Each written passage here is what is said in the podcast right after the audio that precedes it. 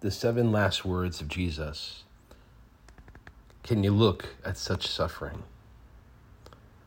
The passion and death of Jesus Christ, which we recall in this Good Friday meditation on Jesus' seven last words, calls us to the cross to recall a rather dreadful narrative that, as far as most of us are concerned, we would rather not recall. And probably wouldn't if the church didn't confront us with it. Left to ourselves, our inclination is to turn our gaze away from such suffering. Yet, how can we avoid the spectacle of suffering on this earth? The more we delve into history, the more we realize that there has never been a time when man's cruelty to man has not been in evidence. And sadly, we see no prospect that it will be otherwise in the future. Christ never turns his gaze away from the suffering of mankind. And throughout his life on earth, he meditated on the scriptures that foretold the sufferings that he would have to endure in order to transform pain so that it would no longer be a doom, but a gateway to salvation and eternal life. So we come to the foot of the cross. We come to listen. We come to reflect we come to pray that his gift of himself, his passion and death, will bring meaning, will bring life to our life stories, and will transform our lives.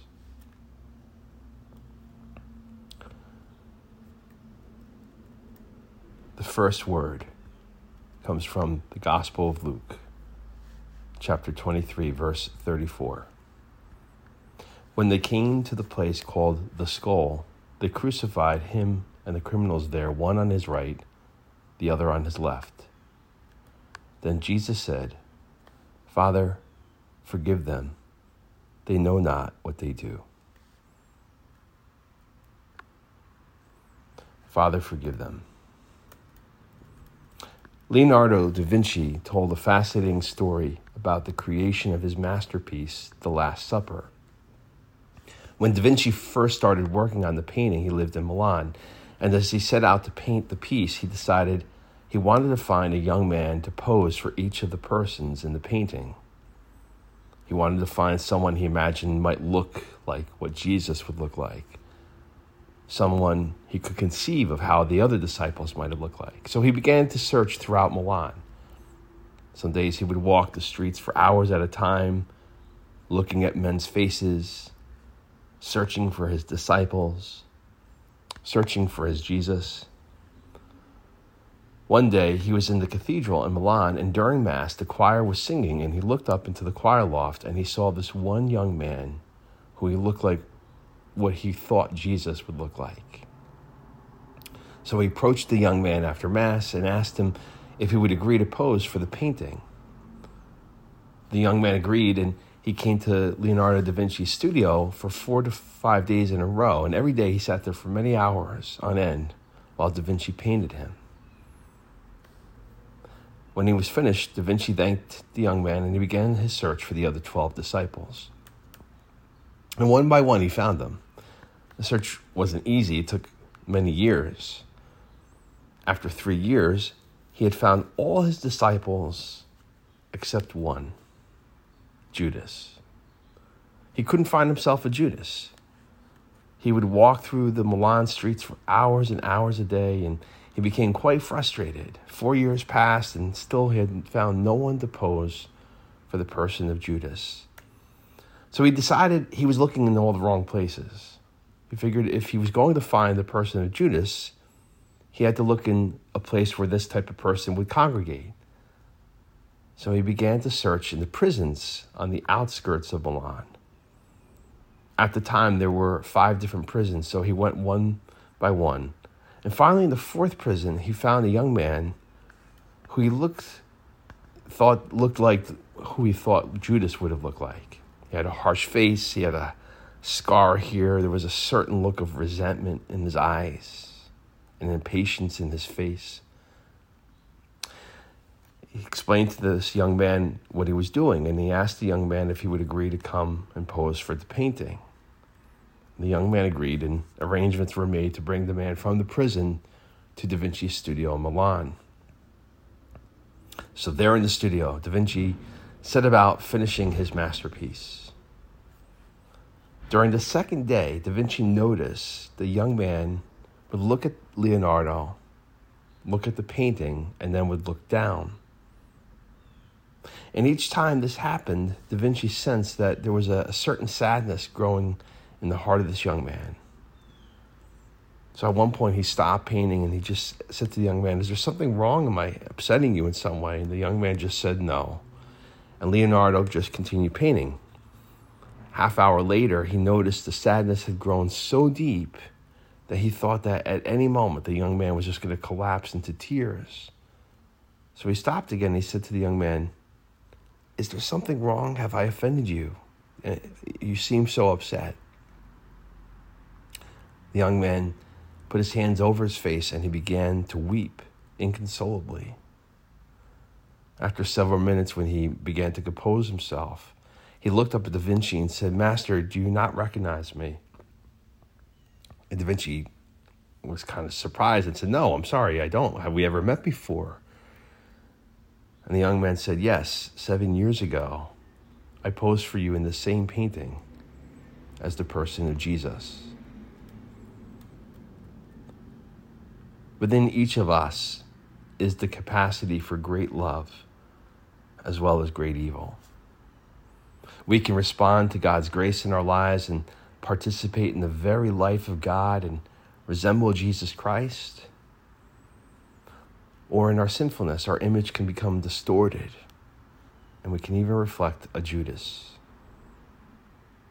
It's hard though. Part of us thinks it should be easy, yet we seem to need those reminders over and over again.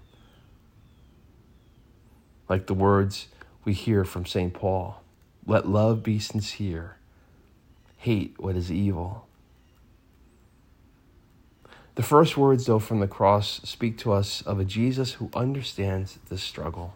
As he looks out at those in the crowd, he cannot help but notice some of those same people beneath the foot of the cross were waving palm branches at him just five days earlier. For some reason, they had made a bad choice. For some reason, they had chosen evil rather than good. For some reason, our Savior, in the midst of his sorrow and pain, continues to look out with those loving eyes of his and to say the words, Father, forgive them, for they know not what they do. Yet Jesus knows for sure that within us. We have that capacity to reflect him or to reflect that betrayer, Judas. The complex choices we make between good and evil, right and wrong, affect us, affect who we are and who we most resemble. Yet the first words we hear from Jesus crucified on the cross isn't, Why have you done this to me? It's a profound statement of amazing love saying, Father, forgive them they know not what they do. All in the hopes that as we acknowledge the times when we've been the Judas, the times we made the wrong choice, we can trust that God will wipe away those images and draw the Jesus Christ that is within us out to the forefront.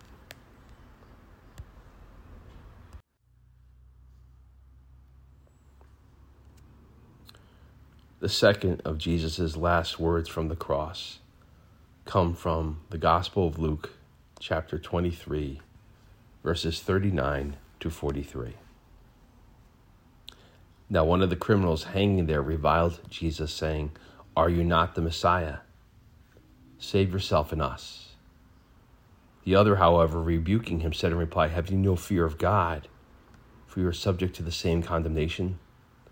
And indeed, we have been condemned justly, for the sentence we received corresponds to our crimes. But this man has done nothing criminal. Then he said, Jesus, remember me when you come into your kingdom.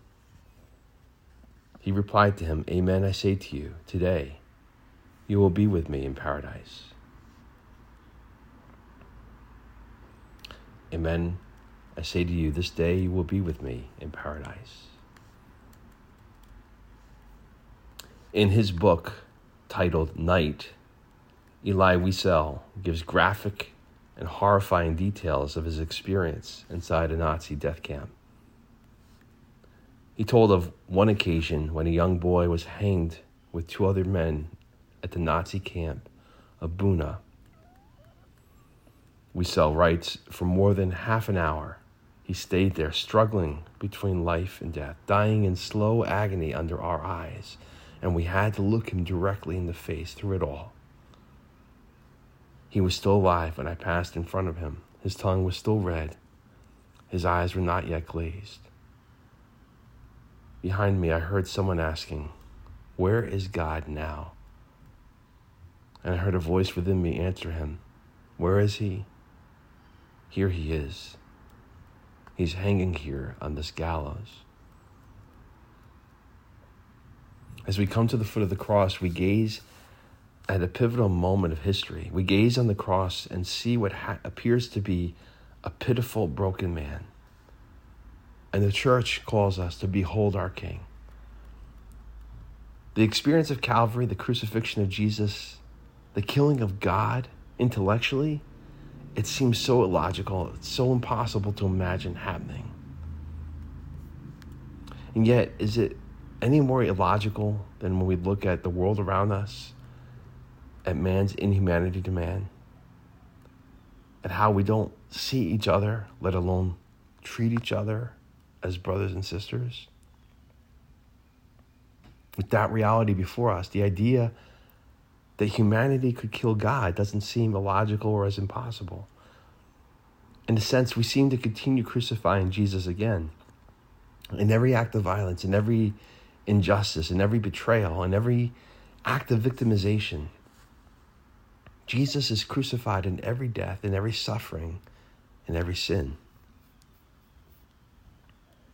The paradox of this day, the thing that makes Good Friday good, is that we have a Lord who doesn't abandon us in the sufferings we endure or the trials we face. Nor does he look for an opportunity to punish us for our sinfulness, our lack of love to him and to each other. What makes Good Friday good is that our God knows the pain and the despair and the fear that is part of our human experience. Our God has experienced the anger, the brutality, the selfishness that we are capable of inflicting on one another firsthand. But our God, who possesses a love we cannot begin to fathom, meets us in that pain, that suffering, and that trial. And He tells us this is not the end. This isn't how the story ends, not for Him and not for each one of us. And so, as we we come overwhelmed with our own trials, as we feel weighed down in our sufferings, as our own fears become so real, we can become paralyzed. We find ourselves on, our own crosses. And right there, in the midst of it, the eyes of faith can see Him reaching out to us from the cross, promising us that if we keep reaching out to Him, one day we too will be with Him in paradise.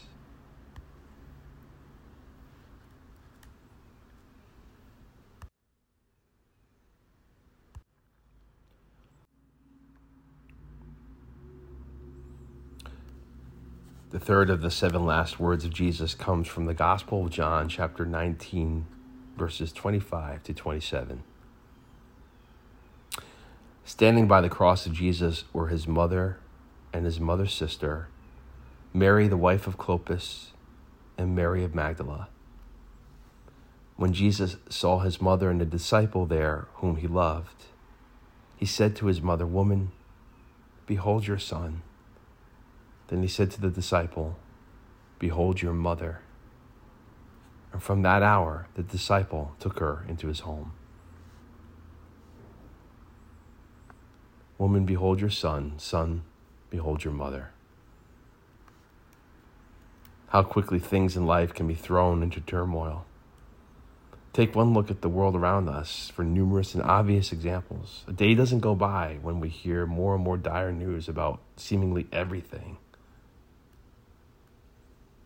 There are moments of turmoil that can happen in our personal lives, like when the last child moves out of the house and leaving a mother and father with quiet moments to talk for the first time in 25 years. Changes of separation or divorce. Something tragic like when a loved one dies. Times of life when everything just seems to get shifted around and nothing seems settled. That was happening in the life of the friends and the followers of Jesus. Their master had been arrested and is now dying on the cross. The one whom they had been following, who had given them courage and hope for these last three years, was, it seemed, now coming to the very end of his life. They saw their dreams vanishing, their hopes dashing, everything seemingly crumbling. For Mary, Jesus' mother, it was crumbling. A mother looks at her child as a special gift from God. And for Mary, this was even more so the case. How does she see this special gift of God treated this way? A mother's love, a mother's heart ripped apart, not being able to witness this horrific cruelty, yet can never leave her son's side. It was also crumbling on a different level for Mary, a way that wasn't even forefront in her mind, but it was on the mind of her son, looking at his mother and knowing it was his duty to take care of mom.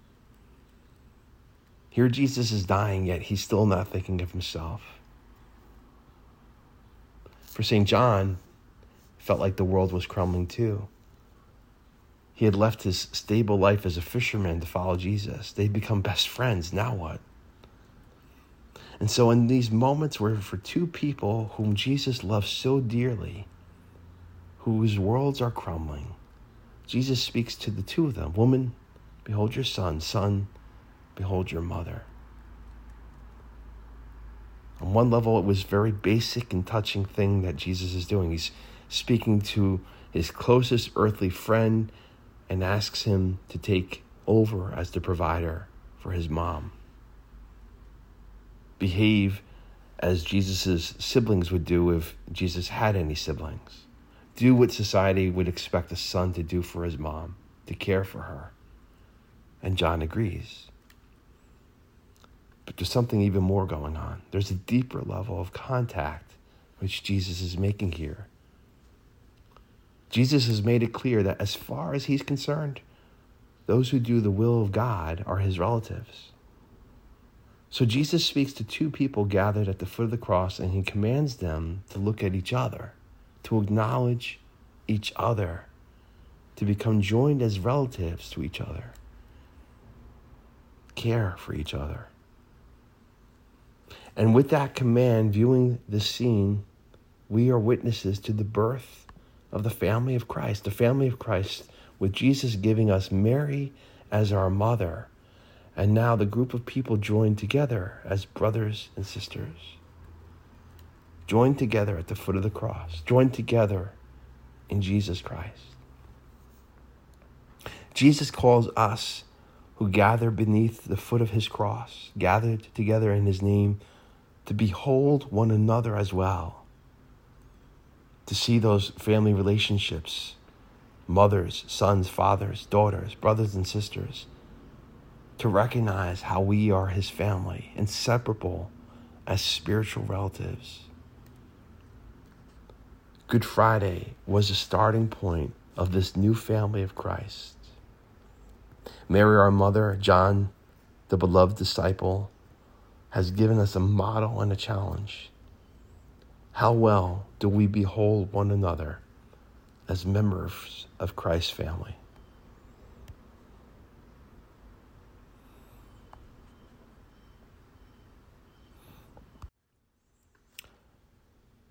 The fourth of the seven last words comes from the Gospel, John chapter 19, verses 28 to 29. After this, aware that everything was now finished, in order that the scripture might be fulfilled, Jesus said, I thirst. There was a vessel filled with common wine, so they put a sponge soaked in wine on a spring of hyssop and put it up to his mouth.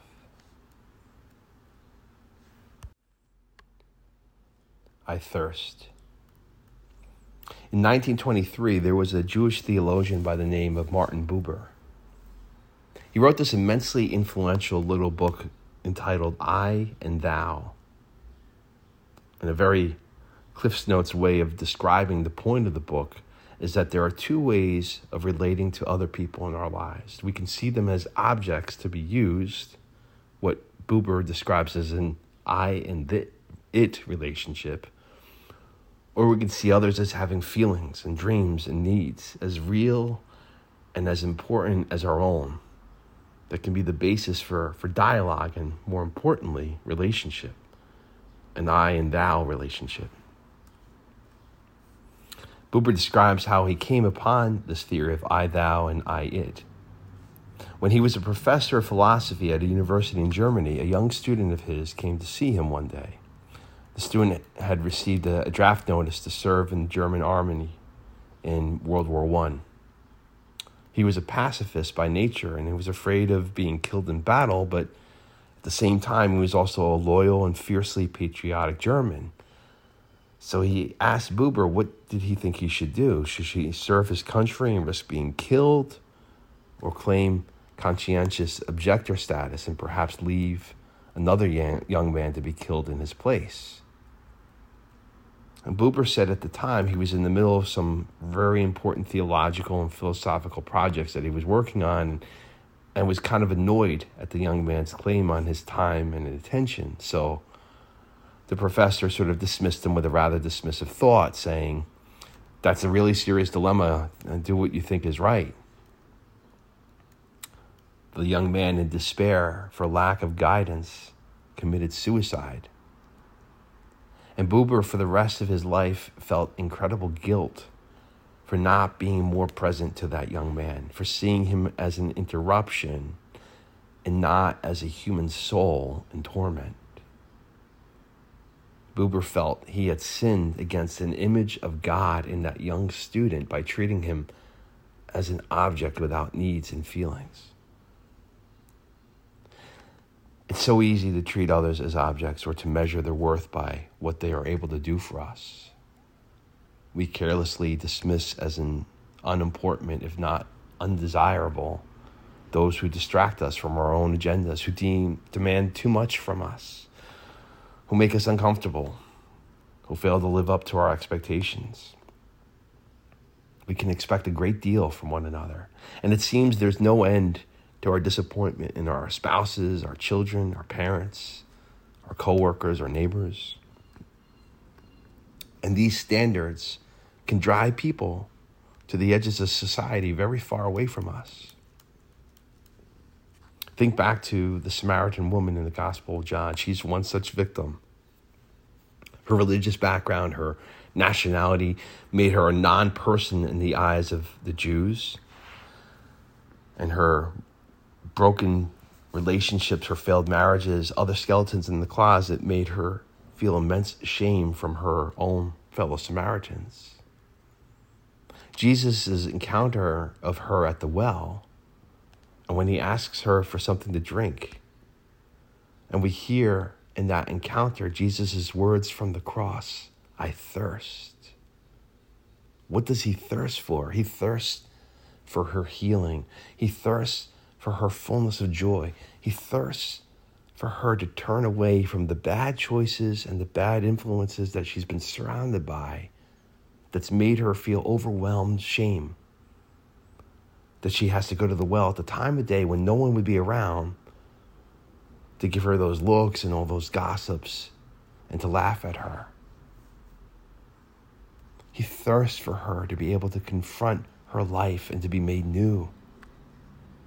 And Jesus does this in a way where he sees her in an I thou relationship. He asks her for a drink. He dresses this broken, lonely, and ashamed woman and says, Give me a drink. It's an invitation to be at risk, it's an invitation to cross boundaries and ancient taboos. He's thirsty. She has a bucket. There's a well of their mutual ancestor, Jacob. Jesus does not look down on her as her fellow townspeople have done, and he calls no attention to her brokenness. Instead, He acknowledges his own brokenness. He's tired, he's thirsty. But Jesus reaches out to her from his need, not hers. And by reaching out to her from his own need, he gives her dignity, he gives her respect. There's something she can do for him. Jesus gives her identity and purpose. Suddenly, something new, something real wells up inside her. It's a new confidence, a new spirit. And from this new spirit, she finds herself saying, I thirst too. And it's a thirst that will not be quenched by the waters at the bottom of Jacob's well. She thirsts for real life, authentic life, and Jesus gives it to her without cost, without condition. So often we can fear God. We remind ourselves that God is all powerful, all knowing, He can do anything. Yet to believe He's all loving and would want to have a personal relationship, a personal dialogue with us seems, for some strange reason, impossible. We come to the well over and over again to draw water. And Jesus is still thirsty, still thirsting for us to be healed, to find the fullness of joy that only He can give, still thirsts for us to be made new. Are we ready to bring Him a drink? Are we ready to talk with Him? Are we ready to reveal our own brokenness to Him and reveal our deepest thirsts as well? From the cross, Jesus cries out to us I thirst. What shall we do?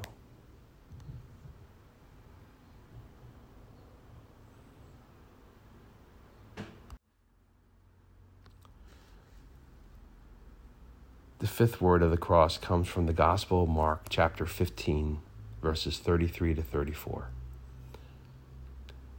At noon, darkness came over the whole land until three in the afternoon, and at three o'clock, Jesus cried out in a loud voice, Eloi, Eloi, lema sabachthani, which is translated, My God, my God, why have you forsaken me?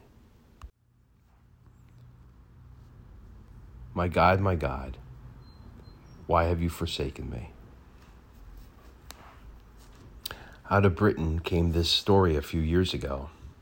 It seems that a large sculpture of Christ on the cross had been removed from outside a church in western Sussex after one of the clergymen said it was disturbing to people.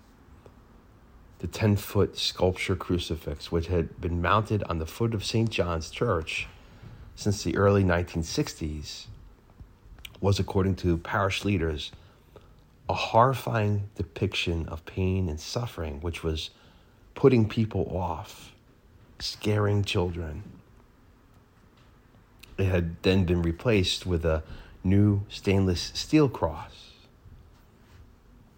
The leaders of the church said that in surveys they conducted on the crucifix, the results came back with every comment about the sculpture being negative. The vicar of that church said, Children have commented on how scary they find it, and parishioners remarked how off putting they felt, felt it was as a symbol outside the church. As a key exterior symbol for us, it made people more uncomfortable rather than having a sense of hope and life and the power of the resurrection.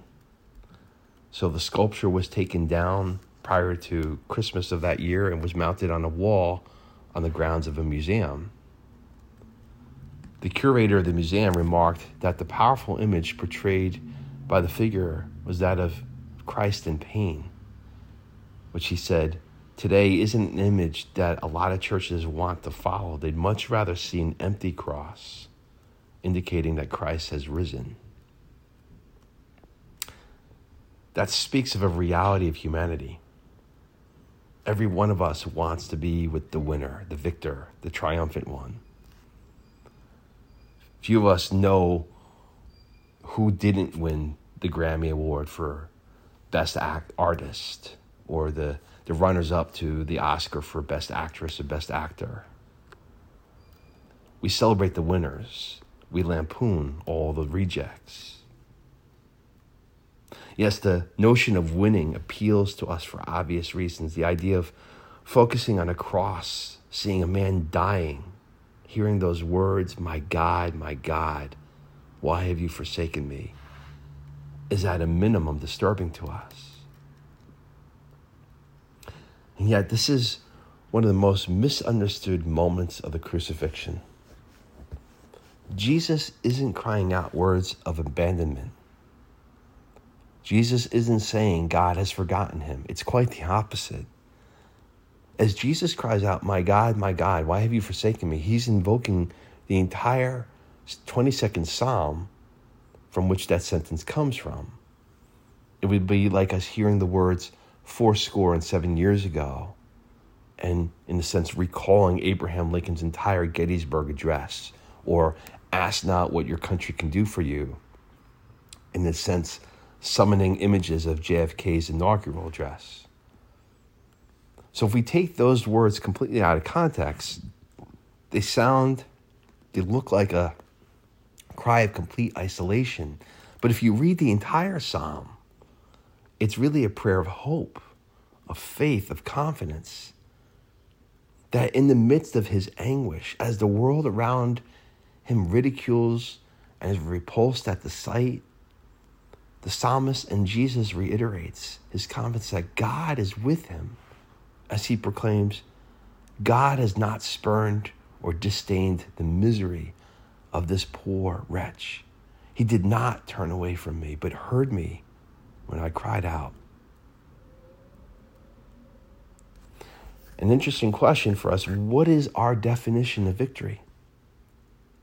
Sure, the image of Christ risen from the grave coming back from the dead in glorious form, seeing an empty cross which speaks to the hope of the resurrection, those are powerful for us, for sure. But doesn't the reality that a man who has experienced the worst things ever imaginable that the world could do to him, who's rejected by the world, tortured by the world, deserted by those who were supposed to be his closest and truest friends, and left for dead, yet in the face of all that refuses to lose faith that his loving father hasn't rejected him, knows his almighty father would not let this torture and death be his end. How could these words from the cross, how could that image of the crucifixion not speak to us as well? It's true. Looking at the form of a crucifix isn't pleasant and people often want to bypass Good Friday and even reflecting on these seven last words. It's not pretty in the views of the world. Yet, what that church that removed that crucifix forgot, what a lot of us can forget at times as well, is that there are many things in the world that are not pleasant and are not pretty. And if we just fast forward to Easter and bypass these challenging moments, the Easter hope we keep hearing about is a bit hollow. It becomes far fetched to us who aren't able to delete the uglier moments in our lives when our faith is being tested. The only way to experience Easter hope is when we are experiencing those times when we feel God has abandoned us and somehow summon the faith to still believe in Him.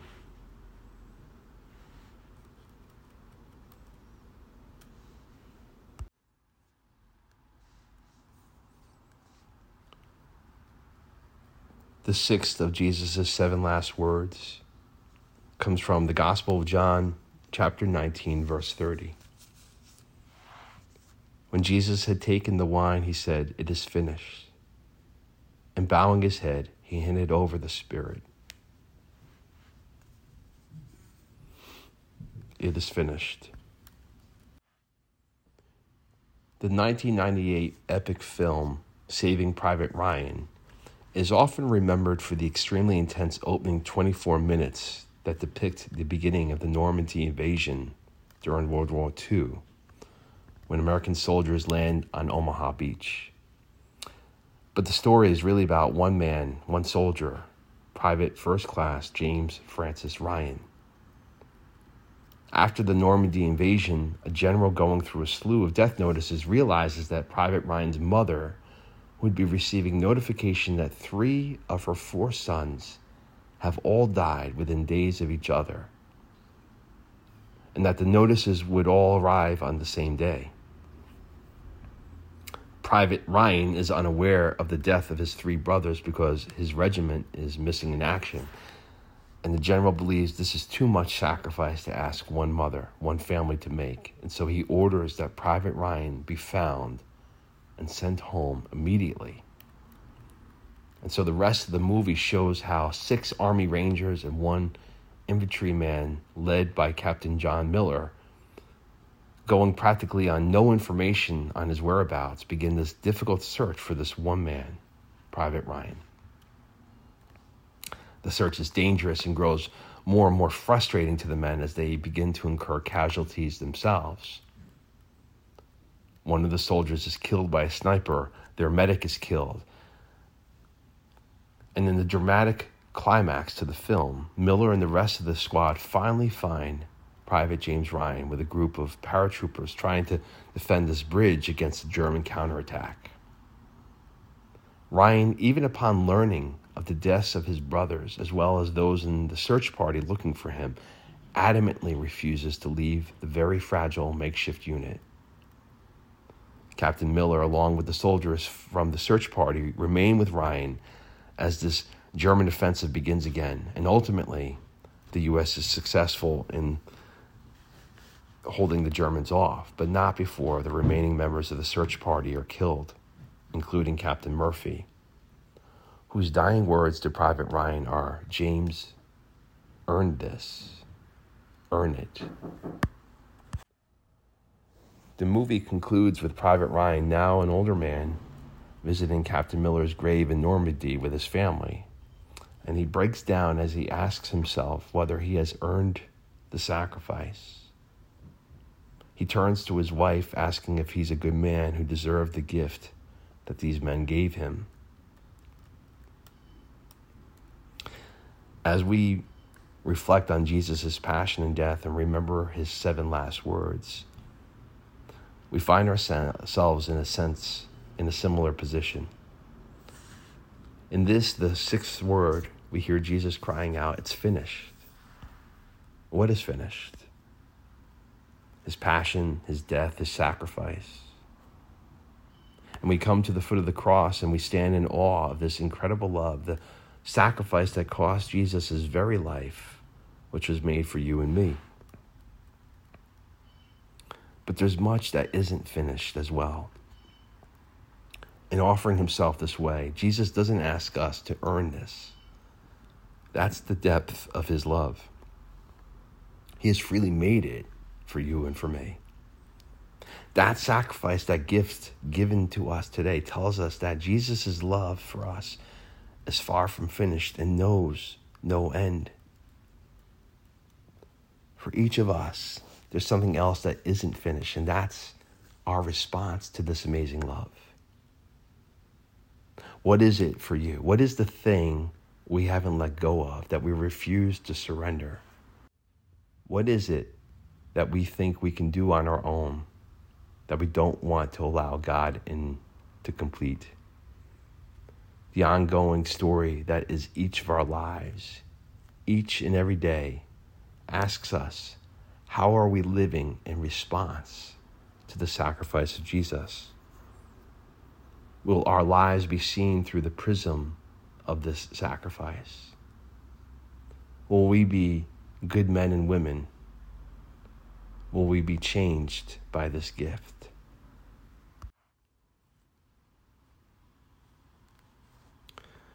The last of Jesus' seven last words from the cross comes from the Gospel of Luke, chapter 23, verses 44 to 46. It was now about noon, and darkness came over the whole land until three in the afternoon because of an eclipse of the sun. Then the veil of the temple was torn down the middle. Jesus cried out in a loud voice, Father, into your hands I commend my spirit. And when he had said this, he breathed his last. Father, into your hands I commend my spirit. The great German composer Felix Mendelssohn told a story about how one day, as he was traveling, he was passing through a small village. And in this village, he had heard that the church in town had a great organ. So he went to the church to see if it was open and if he might be able to spend some time playing on it. As he approached the church, he heard strains of music the church organist who had served the church for many years was inside practicing. So Mendelssohn slipped into a back pew and he listened for a while. After some time, he went up to the organ loft and he put his hand on the organist's shoulder and said, Pardon me, sir, would you let me play for just a few minutes? And the old organist looked at him and said sharply, No, I couldn't possibly. This is the church organ. I'm the only one who plays it. It's not for anyone else. Mendelssohn stood there a little bit shocked and listened as the old organist continued to play. And so he put out his hand again a few minutes later and said, Please, just a few moments. I promise I won't hurt the organ. But the organist wouldn't hear of it. After a few more minutes, Mendelssohn again put his hand on the old man's shoulders and said, Just five minutes. I won't hurt the instrument. Just five minutes. And with a huff, the organist slid off the bench and Mendelssohn seated himself and began to play. Five minutes, 10 minutes, 15, 20, almost a whole hour passed by. But the entire time, the old organist stood there listening, almost spellbound, with tears streaming down his face. Mendelssohn finally got up, embarrassed that he had played for so long, but the old organist leaned forward, finally recognizing the master musician who was standing in his presence. Shaking Mendelssohn's hand, almost not wanting to let it go out of excitement, he said, I almost lost the opportunity to hear the master make music on our instrument. So often, when we look at our lives, what it is God is asking us challenging us to do, we could be similarly blind. We pray to God, we say we want His direction, we want His guidance, we want His presence to animate our lives, yet human instinct clicks in and we say in our own way, It's my organ, only I should play it.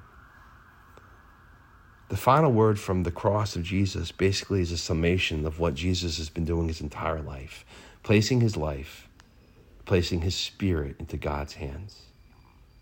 Father, into your hands I commend my spirit, he cries out. Those at the foot of the cross see an end as they leave, beating their breasts. Yet Jesus' life and death was one of complete surrender, and faith will not be in vain. Good Friday ends with the promised hope that where the world can only see death and destruction, Somehow, the master musician of the universe will once again make beautiful music. The Lord is asking each of us to trust Him to do the same for us with our very lives. He's very gently asking for us to give Him five minutes. and He promises He won't hurt the instrument either. Are we willing to give Him the bench? And let him play.